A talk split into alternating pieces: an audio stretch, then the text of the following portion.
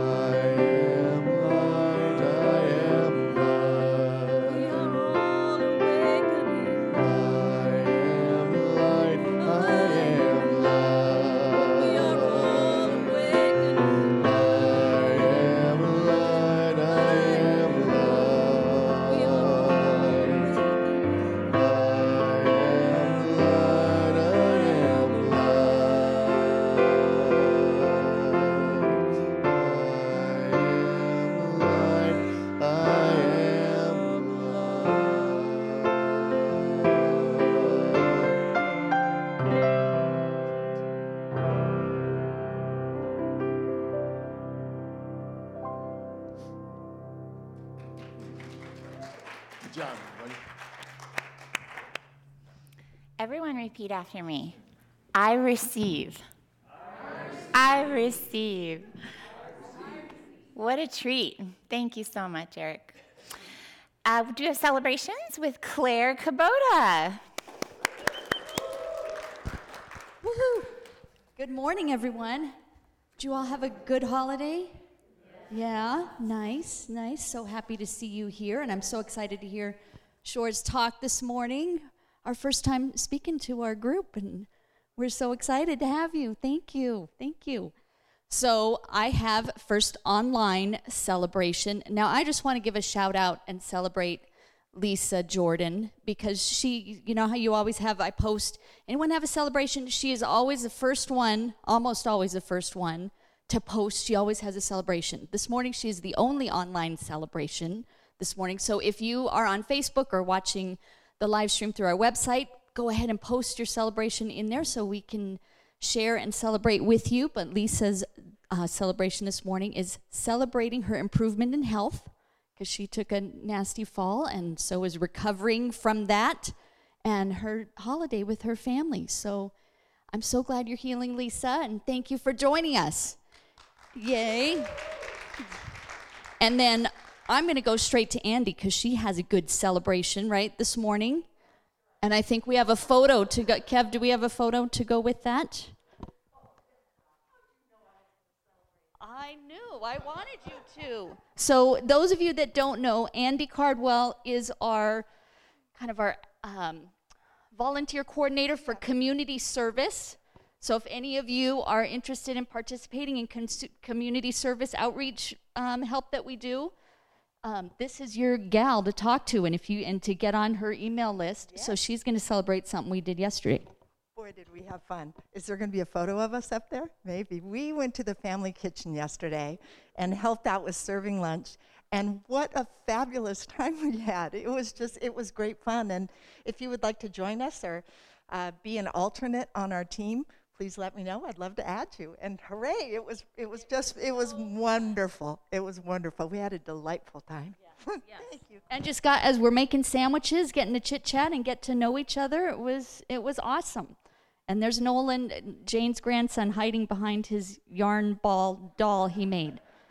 So, but yes, we had so my fam, so Kevin and me and Nico, and then Jane and Nate Lund, who's sitting over on the left side, down in front, and then Judy Martin and Andy, and then we made a new friend who maybe will show up. That was Doug in the back. So he was not a union member, but I think we may have convinced him that he needs to be here, right? Oh, yes, Amy, Amy. Yes, who's back there? Yeah, hi, Amy. Sorry, we forgot you. All right, who has another celebration? Oh, okay. Thank you, Loma, stepping up. I have a celebration that Nancy is here today, and Nancy is Shore's mama. So, The pressure's on, Shore. Your mom is watching. So you better do a good job. We know he's worked hard because, yeah, right. Even no matter how old you get, you always want to impress your parents, right? I'm celebrating, first of all, um, Pamela Matthews and Carol Rossio put up that beautiful tree. So, yeah, yeah.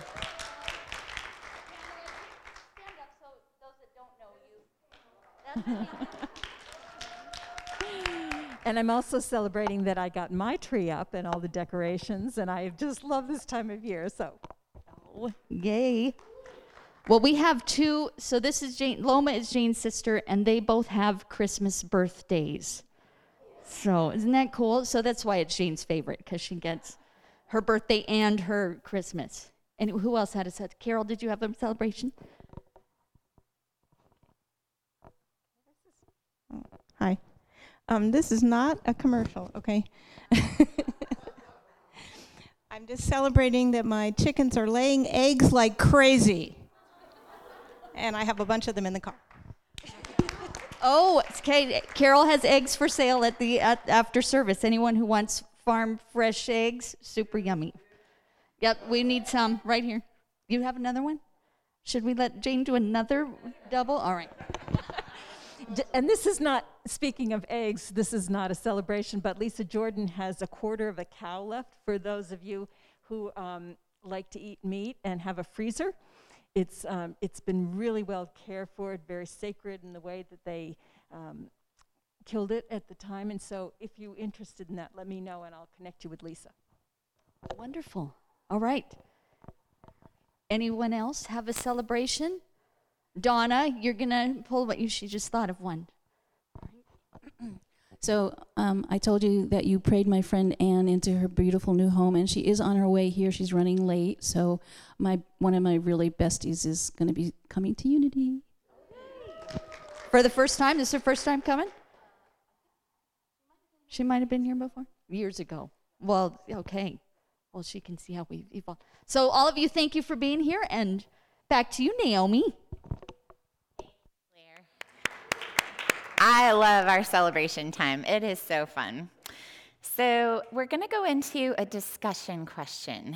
And the way this works is if you're joining us online or virtually, and there's someone in your home you can dialogue with briefly about this, or take it as a journal prompt to reflect. And if you're here, visit with the person next to you. And our discussion question is Have you ever had a mystical experience?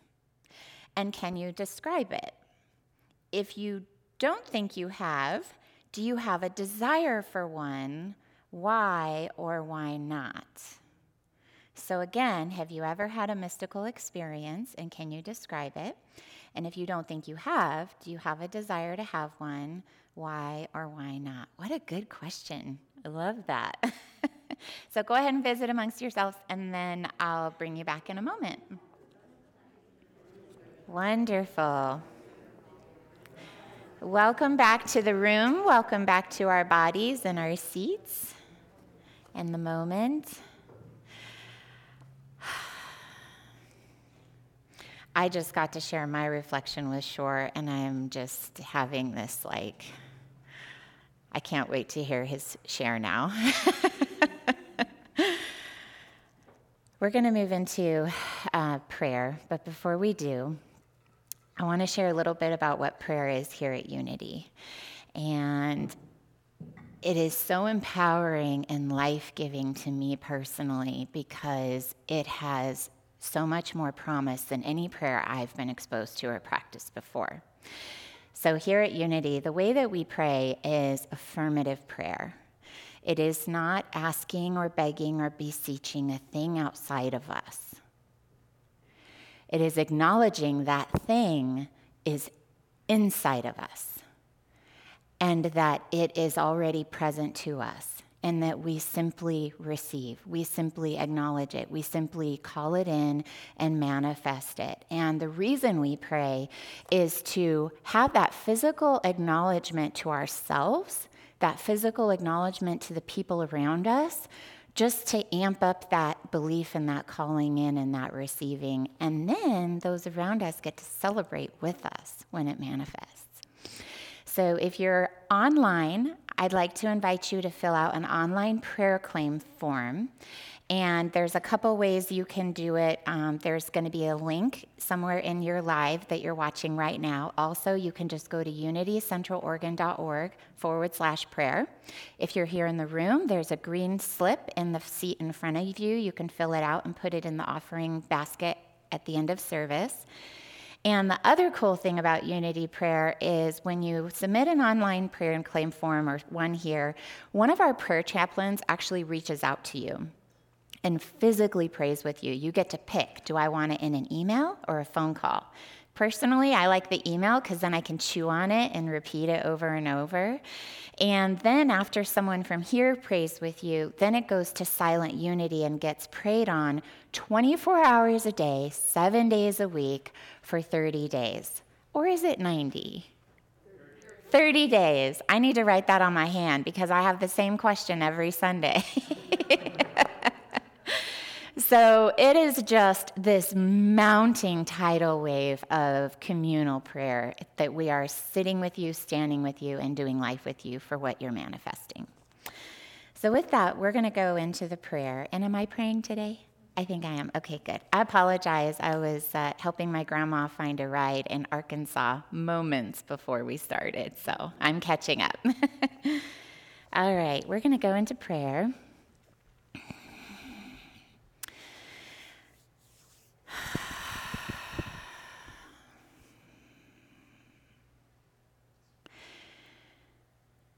I want to start our prayer with gratitude.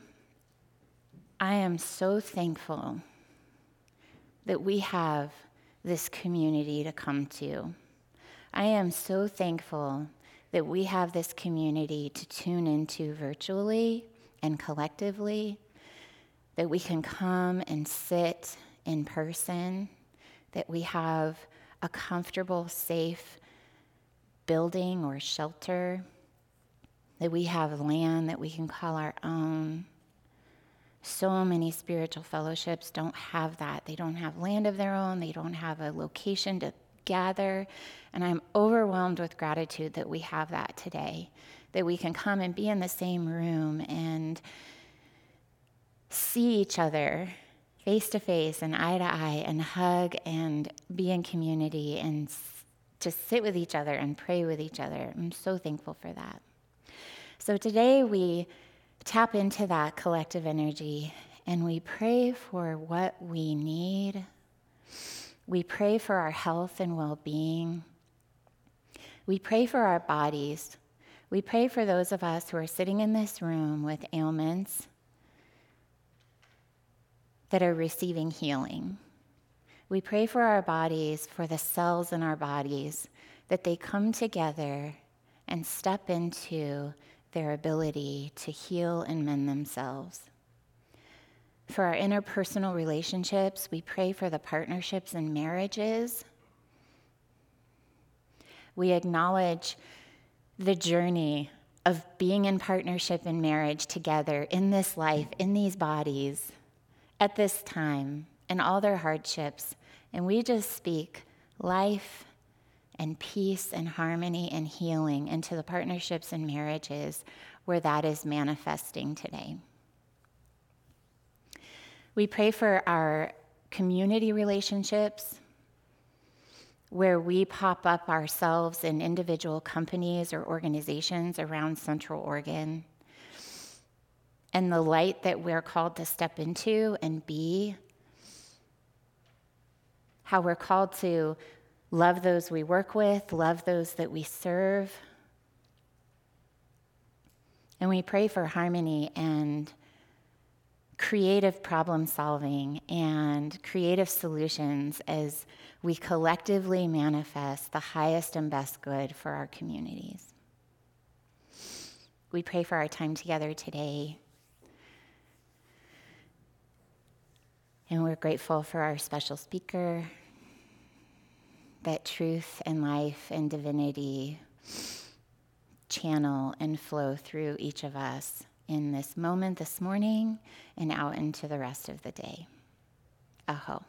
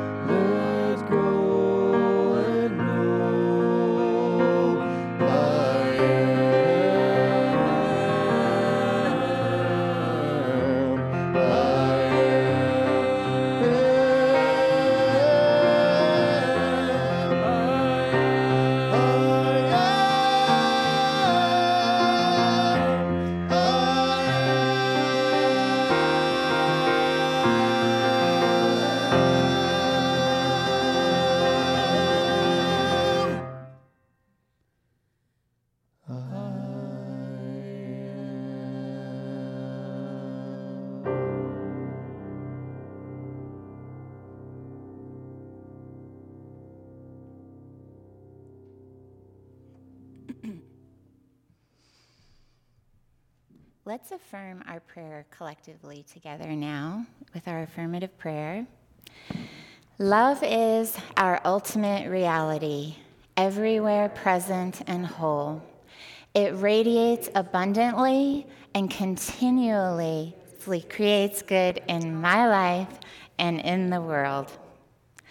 As we gratefully acknowledge the presence and power of love now, we see the people and circumstances we hold in prayer healed and illumined by love. And so it is. Are you doing our meditation? I can, yes. Would you like to? How about some improv meditation from our special speaker? so we stand there and then they can see us online. Okay. Good morning. All right, so just take a deep breath in and exhale with a sigh. Let's do another big deep breath in and exhale with a sigh. Close your eyes if that works for you. And just center in this moment. Feel the prayer of your breath, breathing you and breathing life. You are being breathed in this now moment. So just feel that breath move in and out and animate you with light and love and life. And feel that light spark in you grow, the flame grow and extend through all parts of you. There is no cell in your body that it is not in. That animating life flows and moves all through your being and out beyond you. So imagine that light now extending beyond you to the person next to you, behind you, in front of you. And what I want you to do now in this now moment, extend that light all around you and feel yourself connecting, consciously connecting to all the souls around you.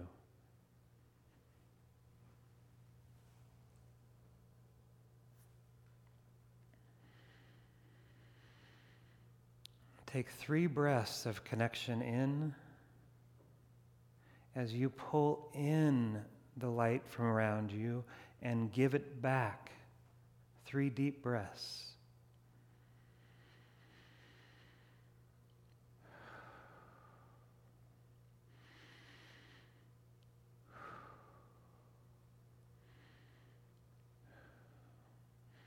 Now fill your heart with love and gratitude and bring your breath back inside you, amplify it, and say, Thank you, God. Amen. Thank you. You're welcome. All right, we've got another song from Soulshine.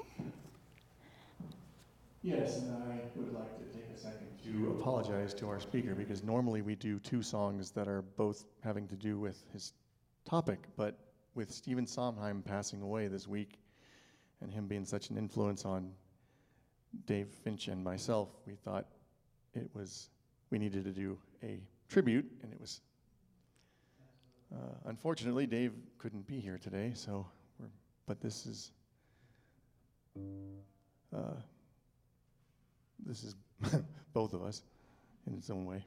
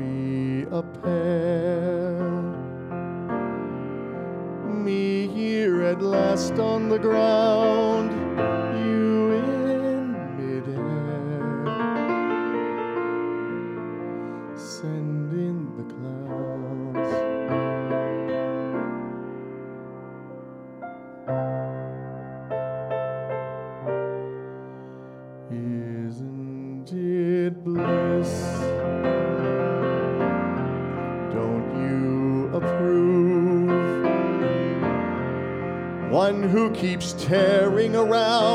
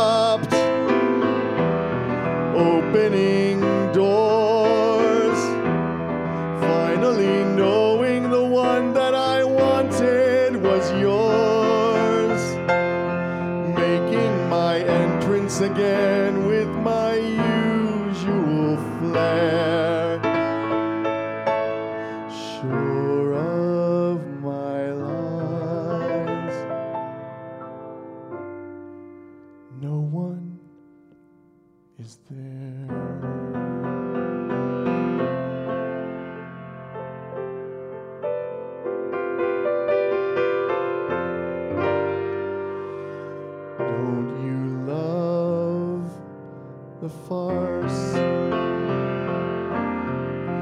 My fault, I fear. I thought that you'd want what I want. Sorry,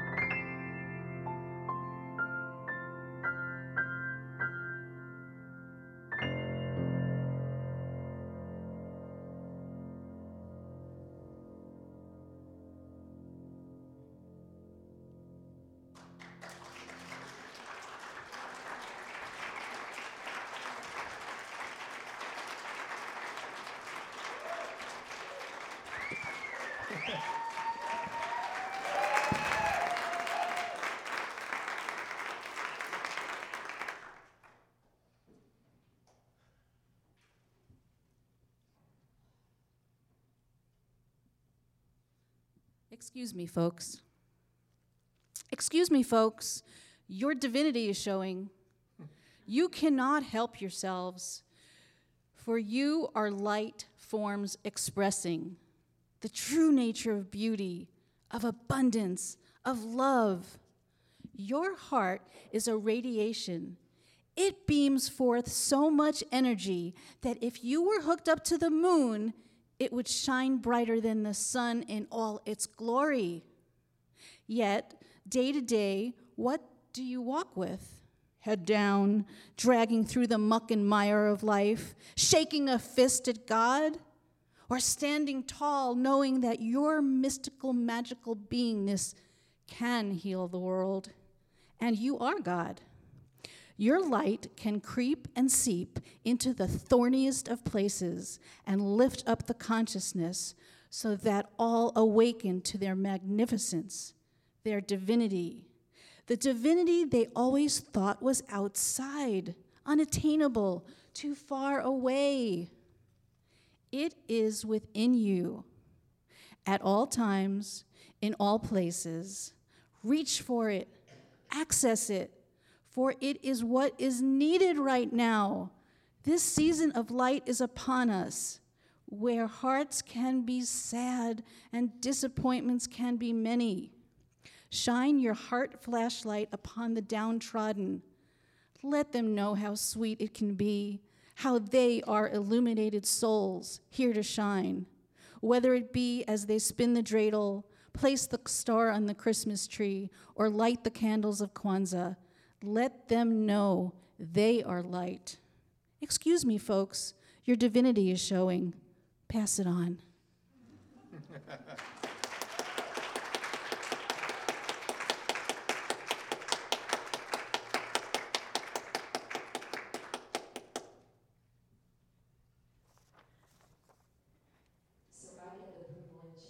introducing Shore Slocum today. Shore and I have started a friendship, and, and so I've gotten to learn a lot about him that is bigger than just a traditional bio. And so I wanted to share that with you. Shore actually grew up right here in Sisters. And what I love about that was that he spent a lot of time out in the woods. He was really a, a baby mystic and was so aware of the energy out there while not necessarily understanding it. He had a near death experience in Hawaii when he was a teenager and got caught in a wave. And again, he had this mystical experience but didn't know what to make of it. He went on in his adult life to work with Tony Robbins in a, in a story that I thought was pretty interesting because it was when Tony was just getting started and Shore was in the audience hearing him speak, and he came up to him afterwards and said, Well, I'm going to work for you. When do you want me to start? And, and so Tony was like, Well, go talk to that guy over there. And he went over to the business manager or whoever he was, and he said, Tony said, I'm starting. And the guy was like, Oh, I, I, I, didn't know anything about that, but that was just kind of his style to, to know from inside what was right and where he belonged. And so he went on and had a long career leading trainings through the Tony Robbins Institute. And then at some point, he just realized, I'm done. It was just, you know, a convergence of circumstances that spoke to him inside. And so he moved on and just left that whole glamorous world. And the next thing that happened to him was he was told that by, I think it was your agent, wasn't it? Somebody said, You need to come and meet this guy, this rabbi. And, and he's like, No, no, no, no, I, I don't have time for this. And, and the, the person was persistent and he said, Well, what's the guy's name? And he tells him his name, and he's thinking, There's something about that name. What is it? And he's on a plane at the time, and he looks down on his lap, and here's a book by the person that he's being told he needs to meet. So, you know, that's just how his life has gone with this serendipitous um, being led. And and so there's more story to that, but he ends up studying with a rabbi and really diving deep into the Kabbalah. So I love that as we have the first day of Hanukkah today, that we have someone who is really, really delving into the mystical qualities and, and teachings of the t- Kabbalah. I, he probably wouldn't call himself an expert, but me is, you know, I know how to say the word, and that's about it. He seems like he really knows a lot. So, what what has impressed me in being with him, because he's led me in a couple of sessions that's really about connecting with the divine that is there with you and being able to feel it. And it's been those sessions have been really, really powerful. And and that's something that he's stepping into. I, I think I'm struck by the humility of this man and the willingness to always follow this call that is leading him into more of his light, whatever that might be, even when all the details haven't been spilled out about how that's going to work. And, and I know that many of you can relate to that experience. So I invite you to give a really warm welcome to this man who is stepping into giving talks in spiritual communities for the first time. And I know it's going to be beautiful. Welcome, Shore.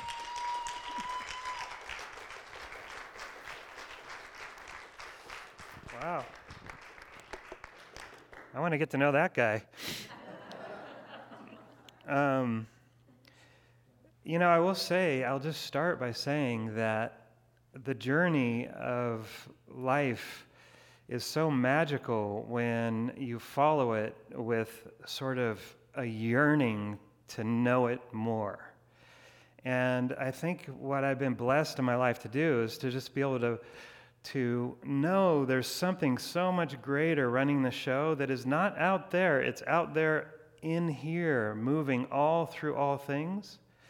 And so it leads us to these moments where we get to have the next chapter unfold. And it's, by the way, it's not always an easy journey. How many of you noticed that? You know, be careful what you wish for right? And I love the scene in The Matrix, the red pill or the blue pill, right? And if you take the red pill, you can't go back. And I really feel like uh, at some point I took the red pill. And, um, you know, if I knew what I was going to get myself into at that moment, I don't know if I would have decided that in that moment. But it's led to a life beyond my imagining, uh, so amazing but not anything like I imagined. Does that make sense? And so um, I think that's sort of the trust part of it. That's sort of the, you know, spiritual guidance system if you pay attention to it. And that trust part of it is letting it lead you without your small agenda. And then what happens is you're creating a circuitry. And we're going to talk about that today a lot. You're creating a circuitry where you have a different kind of listening. You have ears that can actually hear another place. Have you ever heard of the notion of hearing the uh, music of the spheres? Or seeing uh, with eyes that are beyond your physical eyes, spiritual sight? Well, that that's what um, I'm interested in developing more and more so I can pay more attention to the divine whisperings that are happening all the time. And so, what happens in that is when you plug in and you create the circuit, you actually start to create what I like to refer to as predictable miracles. How many would like some predictable miracles in your life? So, miracles are natural. They are a natural state, they're a natural thing. And what is a miracle for most people? It's above natural law, physical law, the laws of physics. It's beyond the five senses. That's what most of us consider a miracle. Well, that's true. That can encompass miracles for sure. But a miracle is when a giver and a receiver participate in an act of love.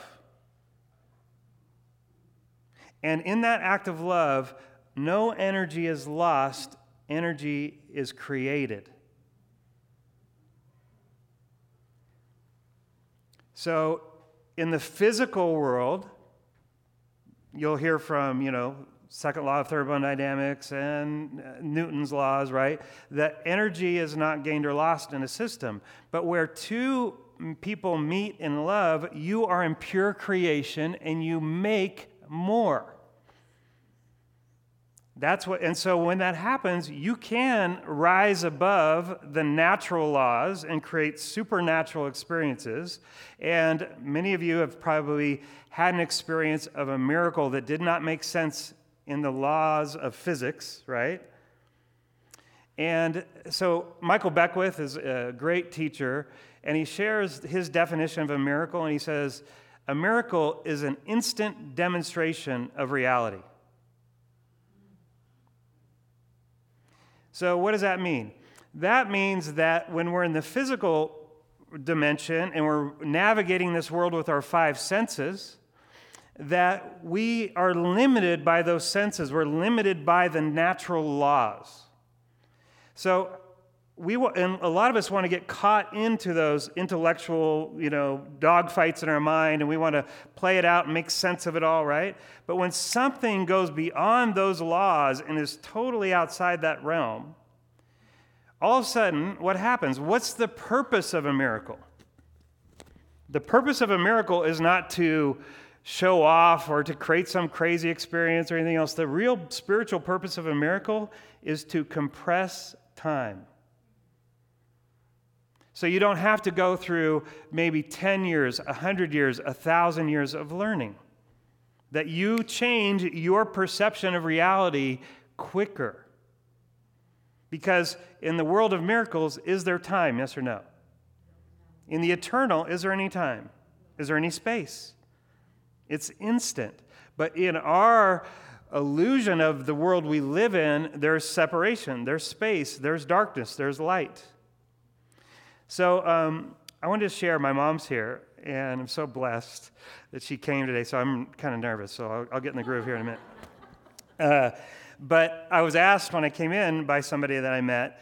Uh, they asked my name, and I told my name was Shore. And I said I normally don't share how I got my name, but I'll share it because my mom's coming. And uh, so I've, I've, got my first name Shore. It's S H O R E. Uh, I was conceived in the uh, decade of the 60s, okay? So, hippie child, right? And uh, I was conceived on the beach. That's how I got my name, Shore. So, just worked better than beach. And I, and I always tell people I feel really sorry for my brother, Hot Tub. I really feel sorry, sorry for him. Not to mention my sister, Kitchen Table. We just call her, K- we just call her KT for short. Uh, That's not really how I got my name. I just it just works. Um, so, have you ever heard of the uh, author Robert Fulghum? He wrote Everything I Needed to uh, Learn, I Learned in Kindergarten. And he uh, tells a story that is wonderful. He went to the island of Crete to study at the world renowned Peace Institute there that was started by Dr. Papaderos. And Dr. Papaderos um, taught for decades there, and his last two weeks of teaching, he invited Robert Fulghum to go be part of his last session there. And, Rob, and where the Peace Institute is, it's on the island of Crete because during the war, the Germans attacked that island, and the Cretians defended the island. And so the Peace Institute is right between the two graveyards the graveyard of the Germans and the graveyard of the Cretians. And he grew up there as a young boy, and he tells a story of um, he went. He was going down a road. He went around a road during the war, and there was a wrecked uh, German motorcycle from one in the military. And he was looking around, couldn't find any person there, but he, he saw the mirror of the motorcycle had broken. And so he took, he looked around and he found the biggest piece of mirror that he could and he started rubbing it on a rock and eventually made it round, about the size of a quarter. And he kept that mirror. And one day, uh, when Robert Fulghum went to visit him, he would always ask, he just had this kind of funny habit all through his whole life of when he would leave a lecture, you know, the professor at the college would say, Does anybody have a final question? He was always asked, What's the purpose of life? And everybody would chuckle and get up and leave, right? And so that was kind of his habit. And he, while he was at the Institute with Dr. Papaderos, the session ended and he said, Is there any more questions? And Robert said, What's the purpose of life? And everybody kind of chuckled and started to shuffle and get ready to leave. And Dr. Papaderos looked Robert in the eyes and stared intently. And he says, Do you really want to know? And Robert did really want to know. And Dr. Papaderos took his wallet out and took a mirror, that same mirror that he had rubbed the corners off of. And he took that mirror and he told the story. And he said, I'm a fragment of a much bigger mirror. And he took that, that mirror and he reflected the light in the room into Robert's face and then onto his hands. He said, My job is to take the light that is always there and reflect it into the dark places.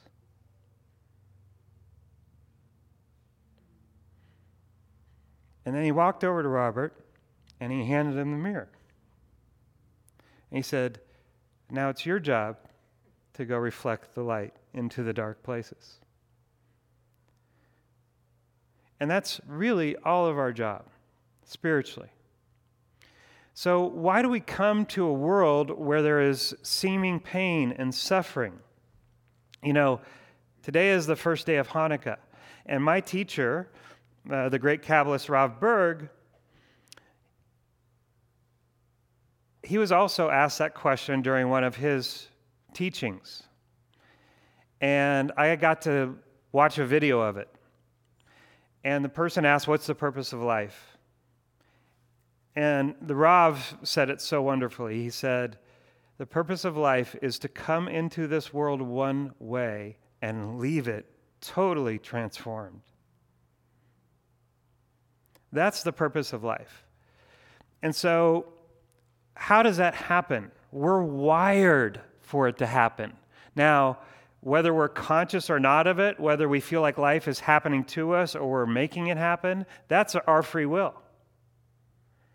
Because in lighting these candles today, the light, for example, right? The miracle of Hanukkah. How many of you have heard of the miracle of Hanukkah? Right? What is the miracle of Hanukkah? You tell me. The oil lasting eight days. How many think that's the miracle of Hanukkah? Raise your hand. Okay? Most people, that's what, the, that's what they hear, right? So I want to tell you something that when I started to get introduced to this world of Jewish mysticism, it kind of blew me away because I grew up, you know, uh, sort of studying spiritual teachings, all different teachings. I was very interested in all, and I studied the life of Yeshua, the great teacher, the great example. And I would really get bogged down. It would get very harsh and intense and religious. And then the Old Testament to me was like, I, I, don't get it all. Like, seems like an angry God who's fire and brimstone. I, I just don't understand it. And so when I was pulled into this world of Kabbalistic mysticism, which is Jewish mysticism, I was sort of uh, blown away because my teacher said everything has a spiritual purpose. Everything. And if you don't know what it is, you need to find out. And if you can't find out, then don't do it. There's a circuitry being created. So, how does light create a circuitry? Can we put that, um, that picture up, Nico? How does light create a circuitry? This is the Kabbalistic depiction of the tree of life. And the tree of life is a circuitry, it's 10 dimensions, right? How many of you heard of the 10 dimensions of reality through string theory, right? This was written about 5,000 years ago in the book of Sephira, Yetzirah. And so the three dimensions on the top are the mystical spiritual realm where eternal light happens. So let's talk about Hanukkah for a second because this is a perfect day to talk about Hanukkah. And it's such a beautiful thing because when Jane invited me to do this, she said, How about the 28th of uh, November? How's that sound? I said, Okay, sure. It was like a month and a half ago, I think, was when you asked me. And I had no idea. And I, we find out later it's the first day of Hanukkah.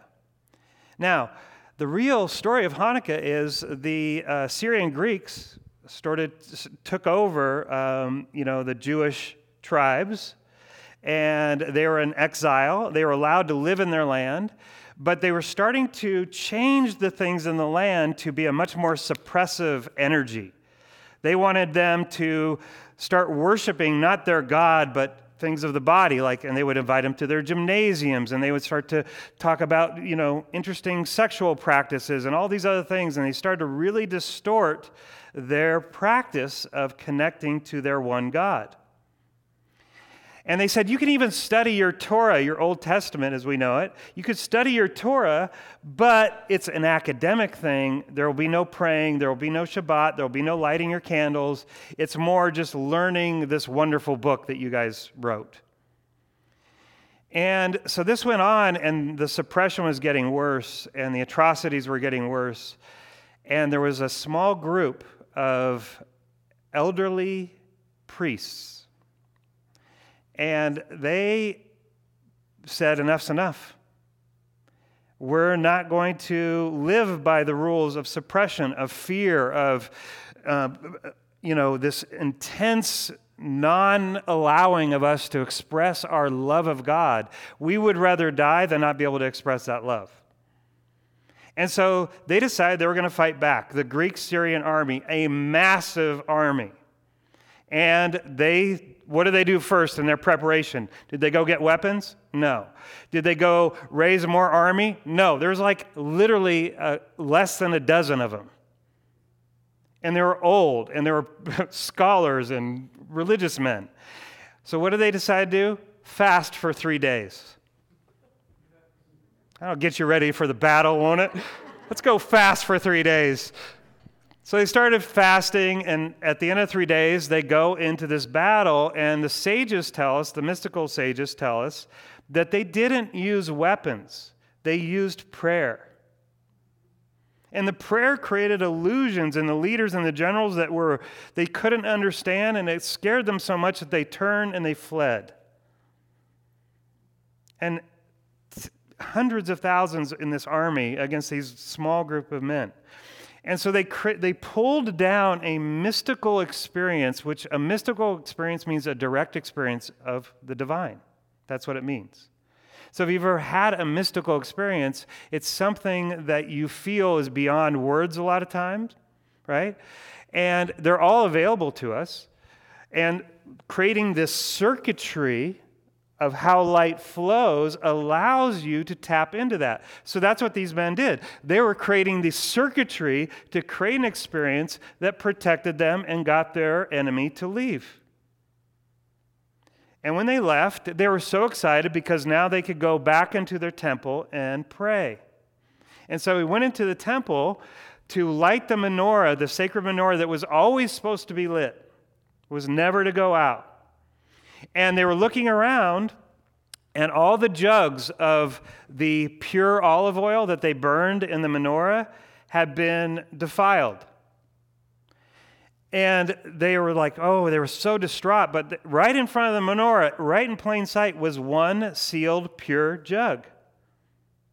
Now, let's talk about the oil that they would put into the menorah.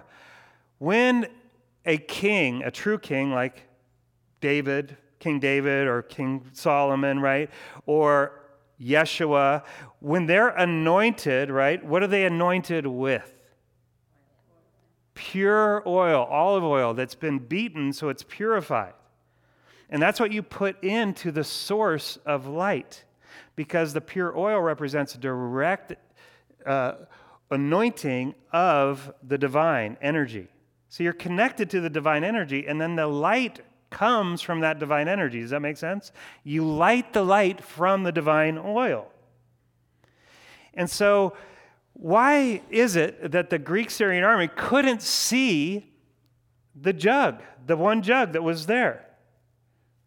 Because the jug mystically represented where the light never goes out, which is your soul. So, when you pass from this body, this sense of body awareness, this density you call you know, your body, which is not you, do you, does something else live on, do you believe? Right? Your soul. So that light never goes out. It just changes form and transmutes and goes on for more lessons and whatever it does, right? But that soul is not able to be put out. So that jug was the soul in this world. And so the Syrians couldn't even see it. They were blind to it. They had no sight to see that jug. So they filled it up. They filled up the menorah, which was a six candle menorah. And this is the eight candles of the Hanukkah menorah. And they lit the candles and uh, they burned for eight days while they went to get more oil. And they only had enough oil for one day. So, why did that burn? Because when we start to rise above the limitations of the physical world and we start to step into the metaphysical world, there's a whole nother set of rules that is playing the game. So, I remember, uh, do you guys remember when the Hubble telescope uh, took that picture into deep space, that crazy picture in like 1999? And I was looking at it in National Geographic, and I was like looking, and I thought it was a bunch of stars because you had like the center fold out, and there's all these st- lights, and I thought they were stars. And as I looked at it, I'm like, oh my gosh. The, you, I read the caption, and it said, those aren't stars, those are other galaxies. And I was like, whoa, and how many planets are in a galaxy? I started to wonder. Anywhere from 400 billion to 2 trillion uh, stars and planets in each of those galaxies. And I started to read, oh my gosh, they had to take the Hubble telescope and they aimed it into the darkest place in our universe, in our galaxy, and it was right by Orion's belt, and they magnified it as much as they could. And then they took a picture and Kevin, being a photographer, knows when you open the shutter, right, to let light in, it's to give you enough exposure. Had, there was so little light coming from that area that they focused on that they had to open the shutter for 11 days. And they left the shutter open for 11 days. And by the way, the area that they focused on was imagine a full moon at night over your head, a full moon. And if it was one tenth of the size of that full moon, that's the area that they were focused on. And they found 30,000 new galaxies in that little spot that had billions of stars minimum each. And here's what blew me away is that in that, so you extrapolate that, if you took that and you went all the way around the entire earth and every part of space, how much creation is there? But what really blew me away is they said these galaxies were from the beginning of this known creation called this universe, right? The Big Bang. And some of those were from the, the earliest galaxies from there, and they were 13 and a half to 14 billion light years away. Okay, what? what does that even mean? And I, so I'm sitting here like with my napkin. Okay, so first of all, how, what's a light year? Light traveling, uh, you know, photon traveling at the speed of light, which is 186,000 miles per second, 300,000 kilometers per second. And it's traveling that fast for 13 and a half billion years before it gets to the shutter on the Hubble telescope camera. God is awesome. right? You, you get it? Like, and what they what I started to find as I started to go down this amazing path, like that is what's available. And what they started to find is they started to understand the universe. They wanted to see if it was expanding and it would contract with all its, you know, with all the gravitational forces. And when they started to measure the universe's expanding contraction, which was the predominant theory at the time, they started to measure what's called the redshift, which is a wave of light. And when they started to measure that, they started to understand, oh, uh, we got something really wrong. And they started to get all the telescopes in the world to start figuring out if they were, had made a mistake because the calculations were coming out way different than they thought. And at the end of the day, after 24 months of getting all the telescopes and the Hubble on board and all these different research groups, they all got together in a room to discuss what their findings were. And nobody had shared them with each other until that time. And nobody wanted to go first. so one finally one person raised their hand. They said, "Okay, here's what we found. We may have the numbers wrong. Uh, I can't wait to hear what you guys all have because this really shouldn't be this way. But we found that the universe is expanding and it's speeding up and it will never slow down. And so, you know, E equals mc squared. Remember that? They lied to you. Because something does travel faster than the speed of light. And this bothered Einstein, by the way a lot. And the container that holds light expands quicker than the light. And in quantum world, things don't happen at the speed of light, they happen at the speed of thought. They happen instantaneously. That's why the physical world and the quantum world don't jive right now but the link is consciousness. So when you observe something, it goes from a wave in the quantum world, potential, into a particle, which is matter. So you understand just from a scientific, just by observing something, you lock it in. So as you believe, so will you see.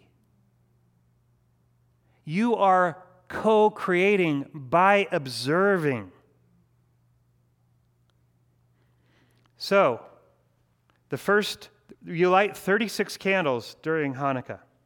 Every day you light another one, another one, another one. So by the end, you've lit in 36. 36 mystically during the days of first days of creation in Genesis 1, right? It starts off like the spirit was over the deep and God said let there be light in Genesis 2 and there was light and it was tov, it was good and it served its purpose. Now, how is there light? It's what they call the pure eternal light. And it lasted for 30 or 3 days but the light part of that lasted for the 12 hours of the day that it was light. So it lasted for 36 hours. 36 candles. Until God concealed that light so that we could earn it or have the illusion of earning it. It's already there. We don't have to earn it. But in order for something to have value, does it have value if you never earn it, if you're just given it all the time? No. So the whole process of the fall, of us falling asleep and us forgetting that we are light, is so that we can go and earn it back and return to source. So 36 hours. Now, here's what's interesting hid the light, and on the fourth day, what was created? physical light, not eternal light, because the sun and the moon were brought into existence. So now we navigate with that. But a very interesting thing is out of the light spectrum, from gamma rays all the way to radio waves, what percentage of the spectrum do we see with our human eyes? Less than 1% they say it's 0.0035% is what we actually see.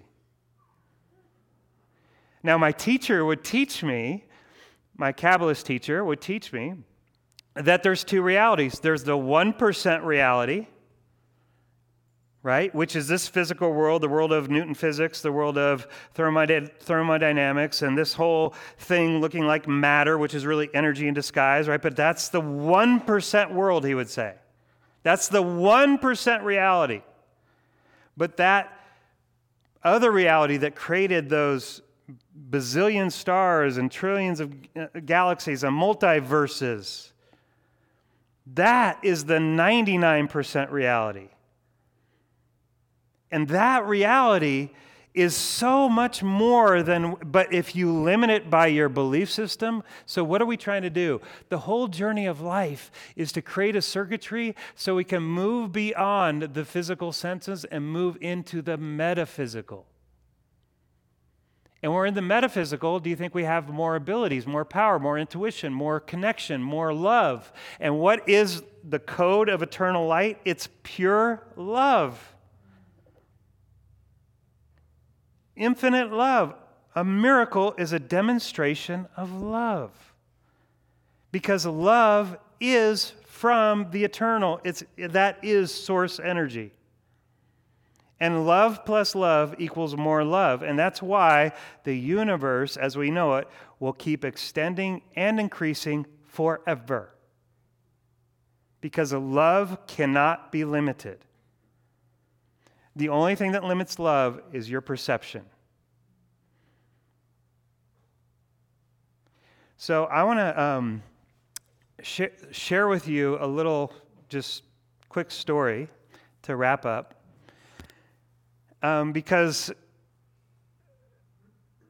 there's three really parts to, I think, activating this light in you that is in everything. So, with the birth of consciousness, what is the birth of consciousness? It's the birth of us getting to have free will. That's what consciousness is. There will be a point when you return to the light, to the purity, to the oneness, to the is, to that. When you return to that which always is and always will be and never changes and is eternal and endless, when you return to that, you have no more need for lo- beliefs. You have no more need for changing your perception. But when you separate from that, we are programmed to return to it. And that's why we all know when things resonate, like truth resonates, when love resonates, when we can feel it. So, what, what has to start to do that is there has to be something in you that has a desire to know that even more. A desire to yearn to know something more than your physical body and what you see in the mirror and you think is you. So, Adam and the Adam and Eve story is the birth of consciousness. Everything else was created with vibration. Okay?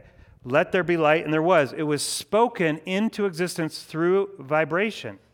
And the first creation was light on day one. On day six, we finally get to Adam.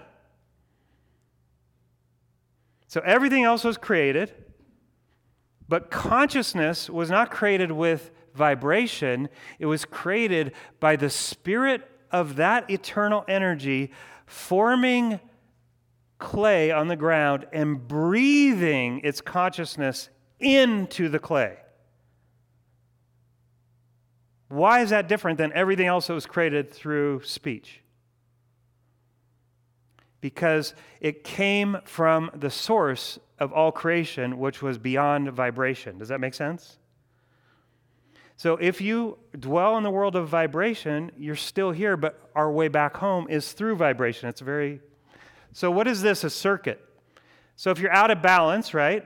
If you're out of balance, if you have a pull, let's say, you know, light filament, you know, a light filament, you have two filaments, a positive and a negative pole, and in the middle, you have that resistance, that filament in the old school lights. If you guys remember the old lights, we LEDs now, right?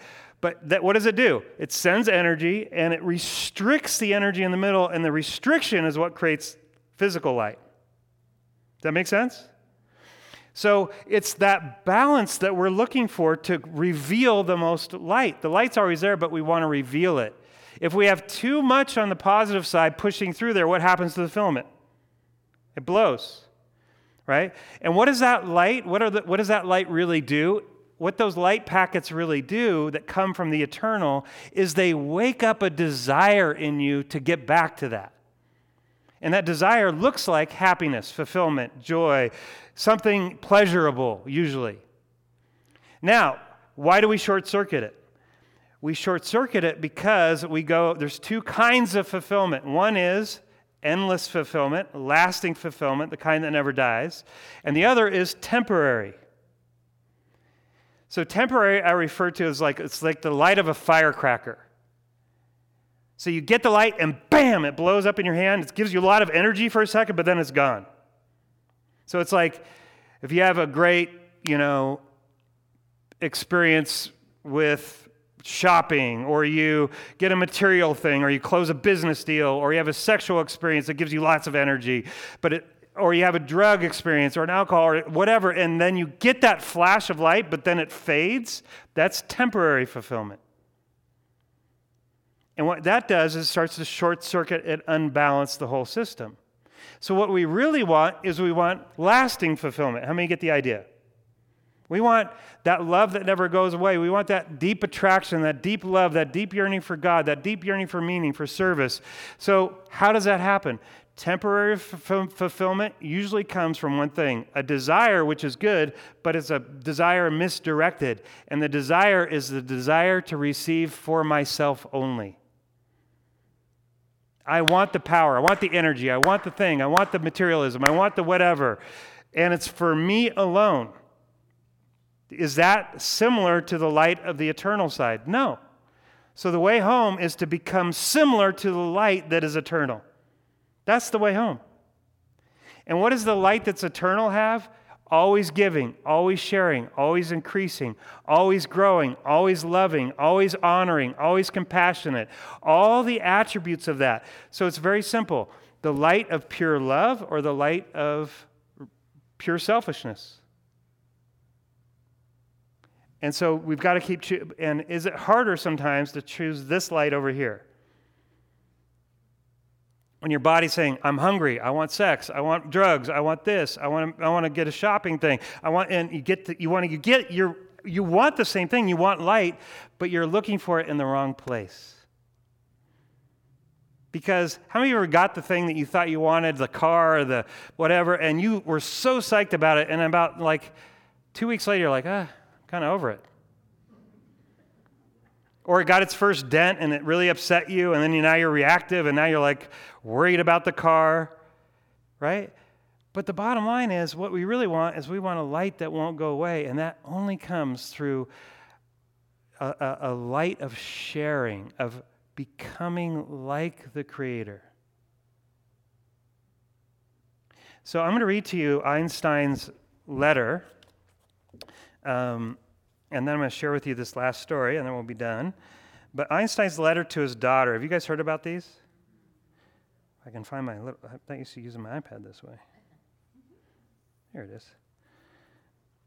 Um, Einstein's uh, letter to his daughter, which was kept by his stepdaughter, actually. These were brought out, but there's a part of the letter I want to uh, read to you. And he writes to his daughter there is an extremely powerful force that so far science has not found a formal explanation to. It is a force that includes and governs all other forces and is even behind any phenomenon operating in the universe and has not yet been identified by us, the scientists. The universal force is love. When scientists looked for a unified theory of the universe, they forgot the most powerful unseen force. Einstein writes Love is light that enlightens those who give and receive it. So when you become enlightened, like the Buddha, right? What does enlightened mean? It means now I'm only identified with the light of pure giving and sharing, and I do not identify with the light of fear anymore. So when the disciples would ask Yeshua, Where, when will heaven come? When will heaven on earth be here? When will the kingdom arrive? He said, It's all around you, everywhere. But most of you don't have eyes to see. Because he was so identified with one thing the purity of the truth, which this can only be true. Everything else is an illusion helping us find our way back. So, why do we have pain? Why do we have pain in our life and suffering? You know, the Buddha said, when they asked the Buddha, what is enlightenment, he would never give an answer. What's enlightenment? What's enlightenment? What's he would never answer them. And finally, one day, he wouldn't tell them what enlightenment was, but he said, I will tell you this it's the end of suffering. How many of you would like to have the end of suffering? right? And it's when you have new eyes to see. So Yeshua told in his secret teachings, he told his disciples, it'll be 20 to 30 lifetimes before you know what I actually taught you.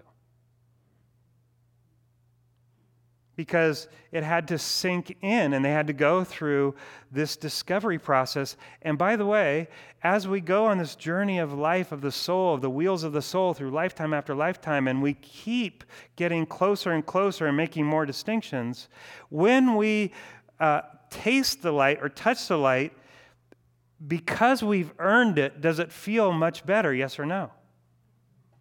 Absolutely. And so the pain is a redirection. It's, it's showing you you're out of balance with the universal laws. That's what pain is. It, it's redirecting you and showing you, hey, something's out of harmony here. And boom, let's get back in harmony. Let's move over. And if you don't pay attention to those things that you draw into your life that look like pain and suffering, does it usually go away? Or does it just change form and change, you know, context and change, right? It keeps shifting until you get it. So he goes on. Love is also gravity because it makes some people attracted to others. So when you're in harmony, when you're in resonance, do you notice that you start to pull in everybody that you need to help you move to a higher level? That's what the law of attraction is it's being in right harmony with the laws of light in the universe. Love is power because it multiplies the best we have and allows humanity not to be extinguished in their blind selfishness. Love unfolds and reveals. For love we live and die. Love is God, God is love, and love is light. Donna, will you light the candle for us? She's going to do a little Hanukkah lighting, and I'm going to share one story with you, and we're going to wrap up. So bring Donna up, give her a hand. So as she lights this candle, maybe we could just hold that we all are candles. Some of us just have lots of veils over ourselves, and we want to take those off. That's why we're here. That's why we're in this community. So, what happens when you bring a candle, one candle, and you light it in a dark room? What happens? The darkness retreats. Does it matter if it's a small room or it's a stadium? It still fills. So, that light, removing those veils, is really, I believe, our purpose in being here. And how we do that is with one another, by reaching out, by sharing, by becoming a being of love, by being an extension of that which is true. And uh, she's going to do the little Hanukkah prayer and light the candle for us. So, do you need a mic or you want to just say it out loud? Okay.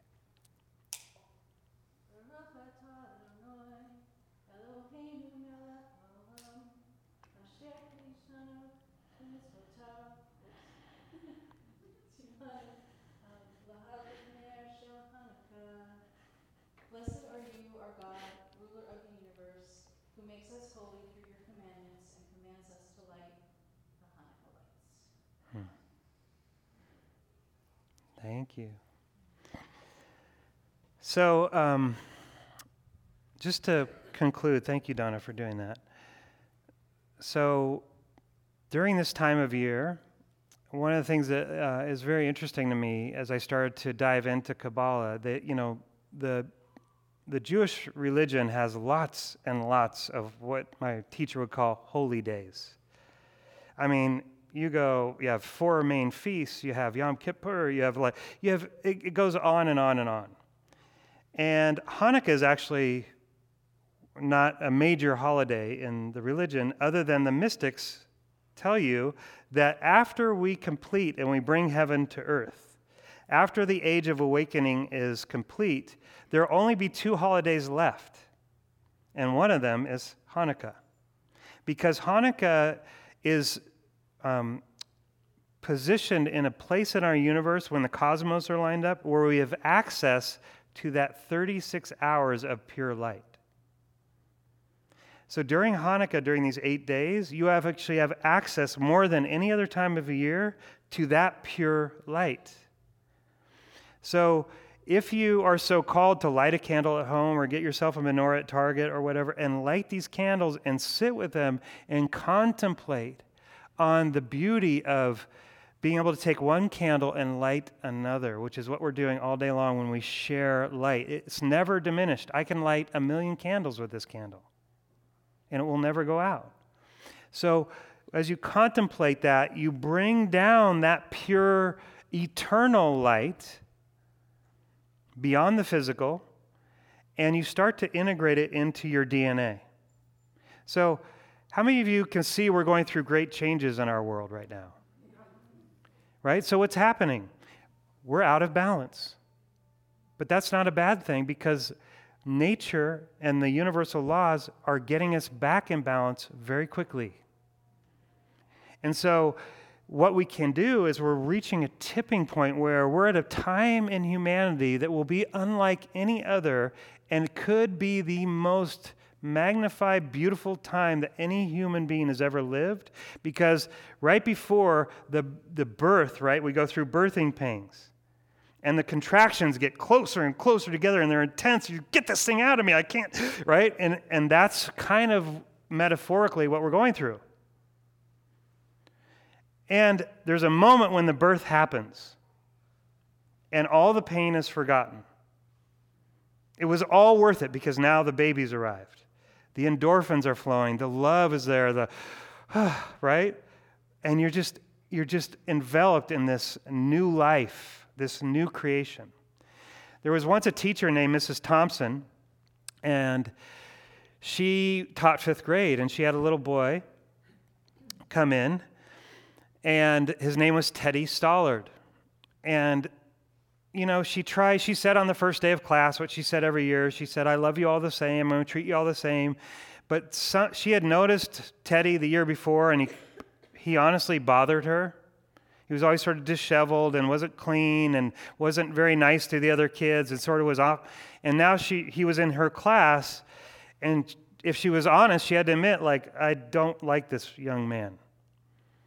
And so she started going, you know, starting the school year, and she started to grade his papers, and she kind of got some pleasure out of putting big X's on the paper or marking F. And part of her agreement with the school was that she would review all the kids' past history. So right before Christmas break, she started going, she had been doing all the other kids, but Teddy's was almost last because she didn't even want and she reviewed his history. First grade, the teacher said. Teddy's amazing. What a light. His laughter is contagious. I love him in my class. Second grade said, Teddy's a brilliant child, filled with energy, but something's going on at home. His mom has a terminal illness, and I can see something is off with him. Third grade, Teddy's mom passed away, and he's gone into a deep funk. His father's not present. He's disconnecting. Something needs to be done. I'm doing everything I can. Fourth grade. Teddy fights with the other kids. Teddy's recluse. Teddy doesn't care. Teddy won't study. Right?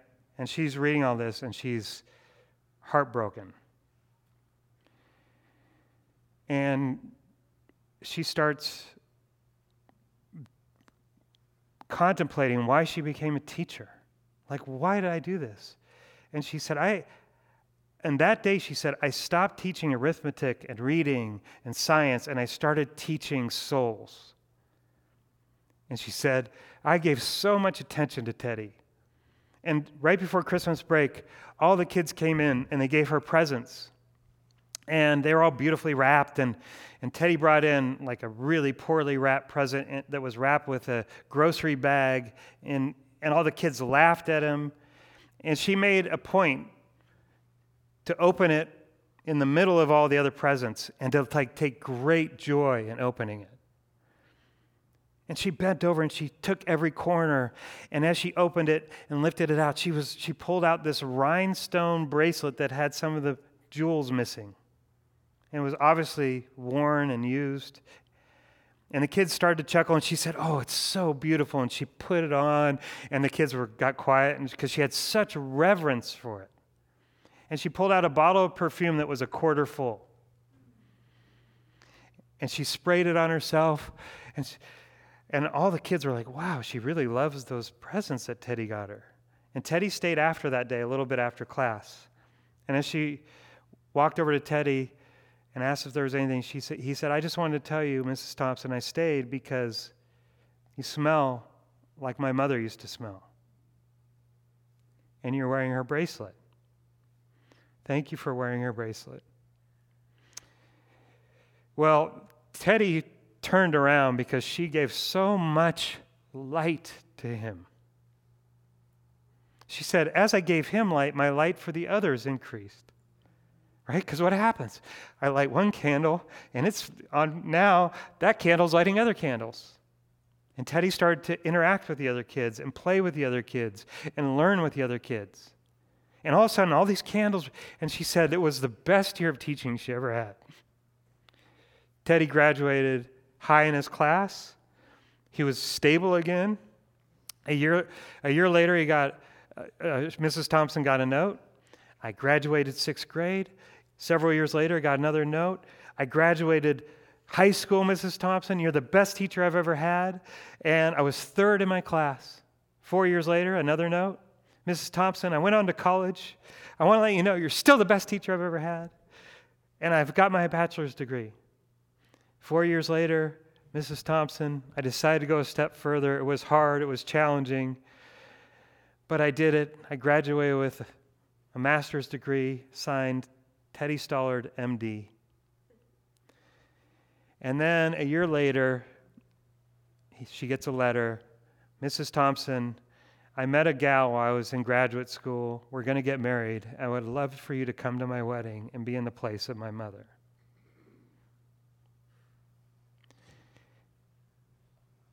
And Mrs. Thompson went to the wedding and wore that rhinestone bracelet and had that perfume on. And Mrs. Thompson had never forgotten since that fifth grade class, again, why she started teaching. She started teaching to teach souls. And every one of you has your own way of sharing your light with others. And, you know, I would just say that miracles are your birthright. And when you see the light in somebody's eyes light up, when you walk into the room and you light it up, not when you walk out. You don't want to light it up when you walk out, that's bad.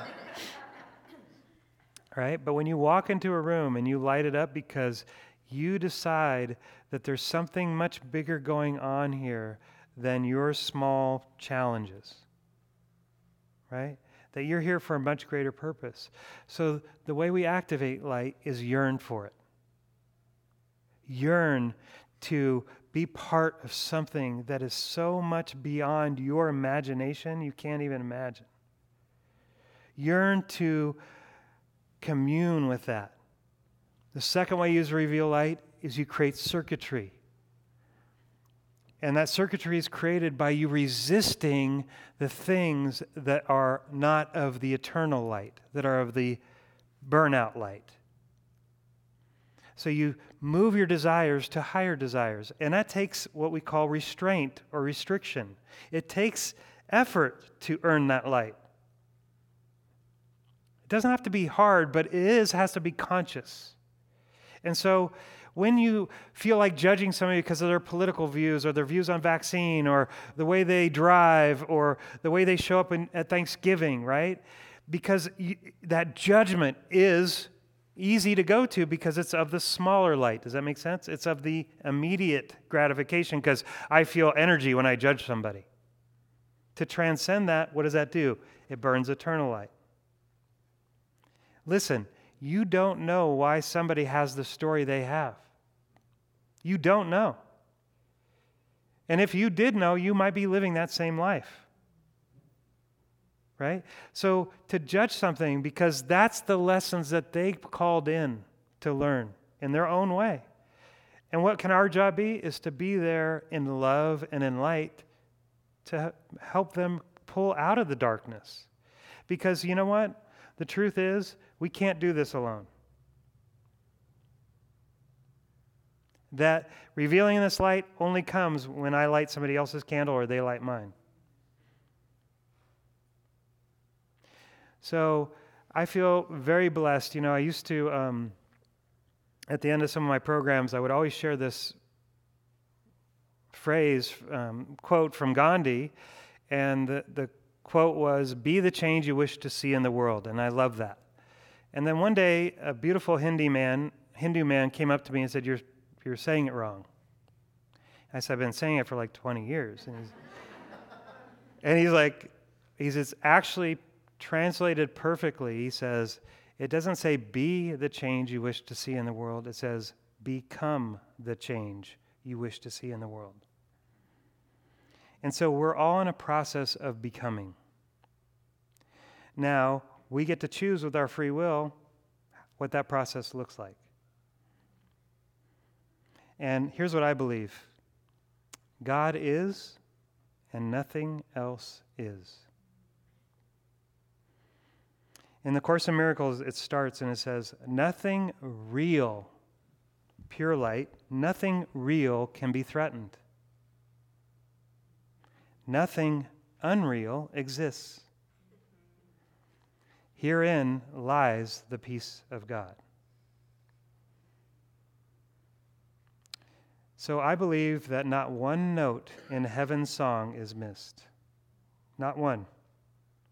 So if you have challenges, it's there to illuminate you if you want it to. So uh, I am very grateful to have been able to spend a little bit of time with you and to be welcomed and to get to know Jane and this community. And um, would you just like to say a quick little prayer as we go into the next song? So just close your eyes, and I just want you to imagine your eternal light that never goes out from the jug of pure oil burning deep within inside you. Filled with the oil of God, the pureness of God beyond this physical realm, that pure light burning.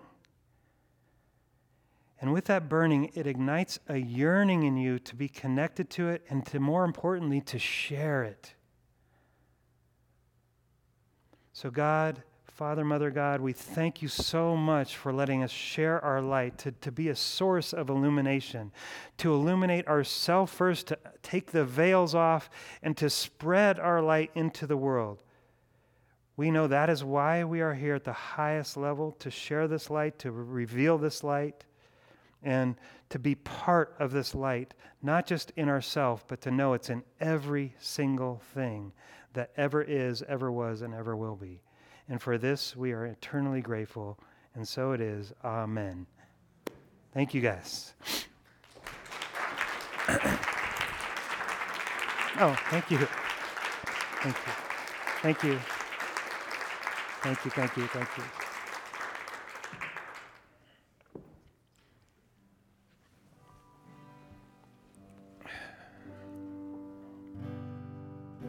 The dark clouds roll away and the sun begins to shine. I see my freedom from across the way. And it comes right in on time. And it shines so bright and gives so much light. And it comes from the sky above. Makes me feel so free, make me feel like me. And it lights my life of love. And it seems like,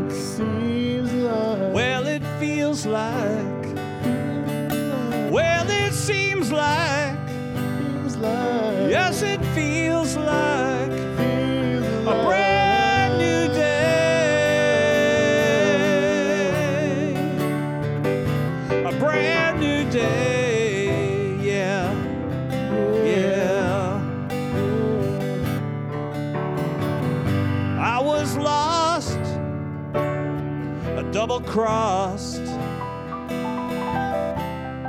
with my hands behind my back. I was long time hurt and thrown in the dirt. I shoved out on the railroad track. I've been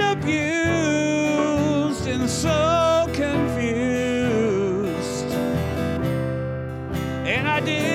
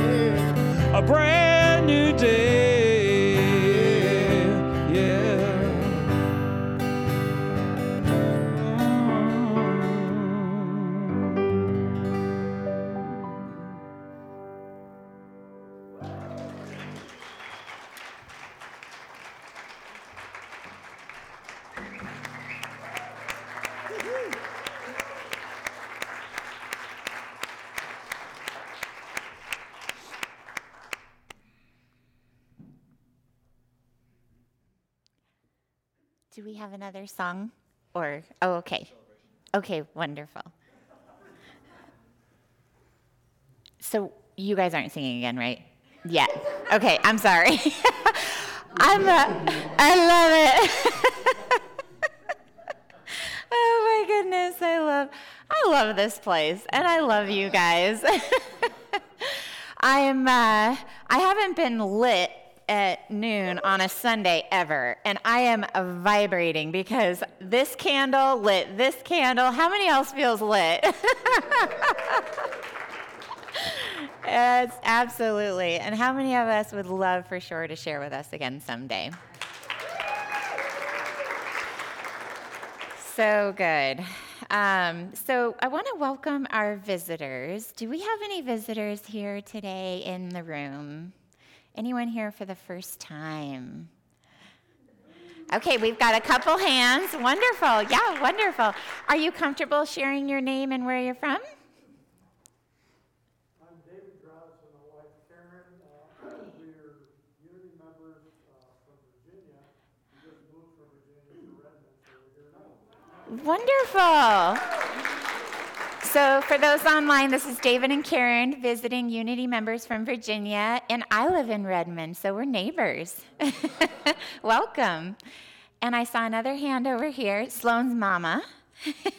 Remind me your name? Nancy. Nancy, welcome, welcome. Any other visitors? No one? Okay. Oh, whoops. I'm sorry. Yes, your name.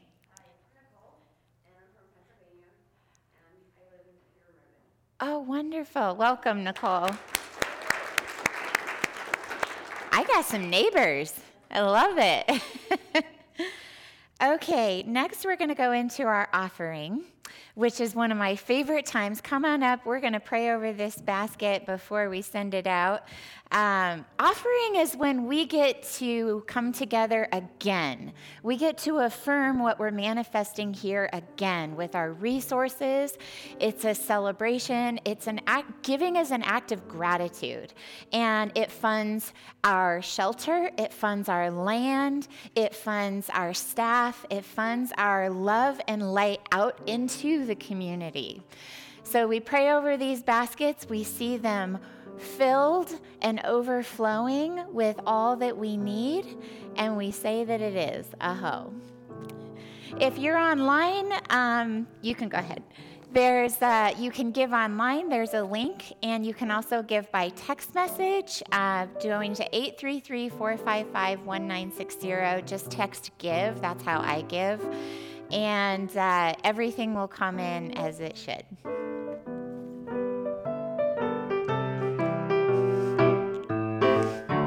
Got gratitude in my heart. I got gratitude in my soul.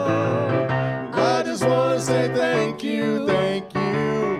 I just want to say thank you, thank you. I just want to say thank you for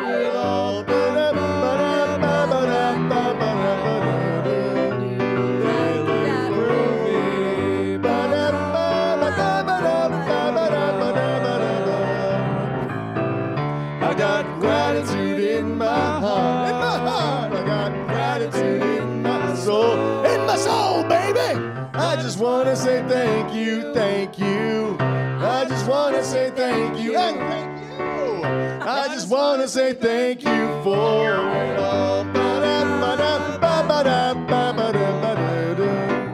Thank you for it all. My last time. Thank you for it all. We're going to pray over him. All right, we're going to share our blessing over what's received. From the love of pure spirit within us, we bless these gifts. We send them forth to heal, bless, and prosper. They are evidence of our faith and belief. They do good work in the world and return to us multiplied abundantly. And so it is. Thank you. All righty, we've got a few announcements to share with y'all. Uh, Bottle Drop Holiday Give. Send us a photo of you with a blue bottle drop bag. We've got an incentive going with our recycle organization. And Claire, what does it do? It puts us in a drawing. Yeah, we can win a hundred bucks if we get photos. So here, let me. So Thank you. Since we have several of you here, so I have a, a bag out there filled with bottles. If we can snap a quick photo of each of you holding the bag before we leave, and then we can send them to our social media posters, and they can get them up, so we can get our extra bonus. And if you have bottle drop bags at home with the Unity sticker on them, try and drop them off before the first, because then they will match what we put in. Okay. December first. Yeah. December 1st. Wonderful. Thank you, Claire. Uh, if you are interested in becoming a board member or Sunday greeter, let us know.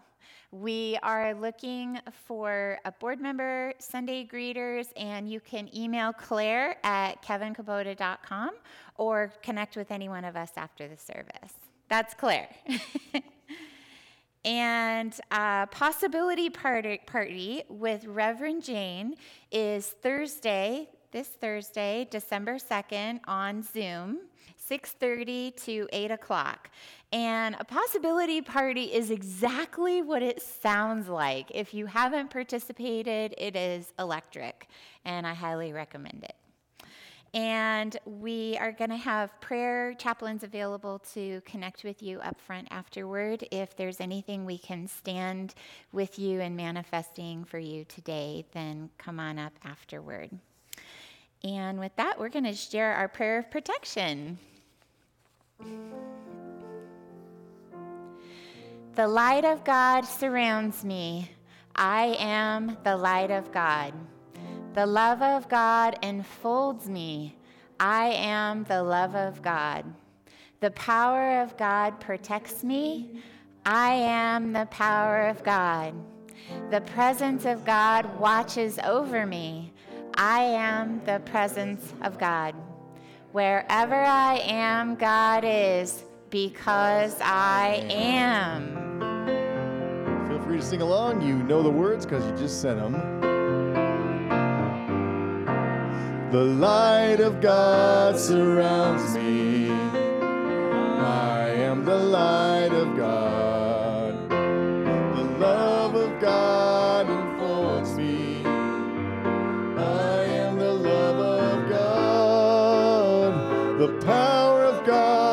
Protects me. I am the power of God. The presence of God watches over me. I am the presence of God.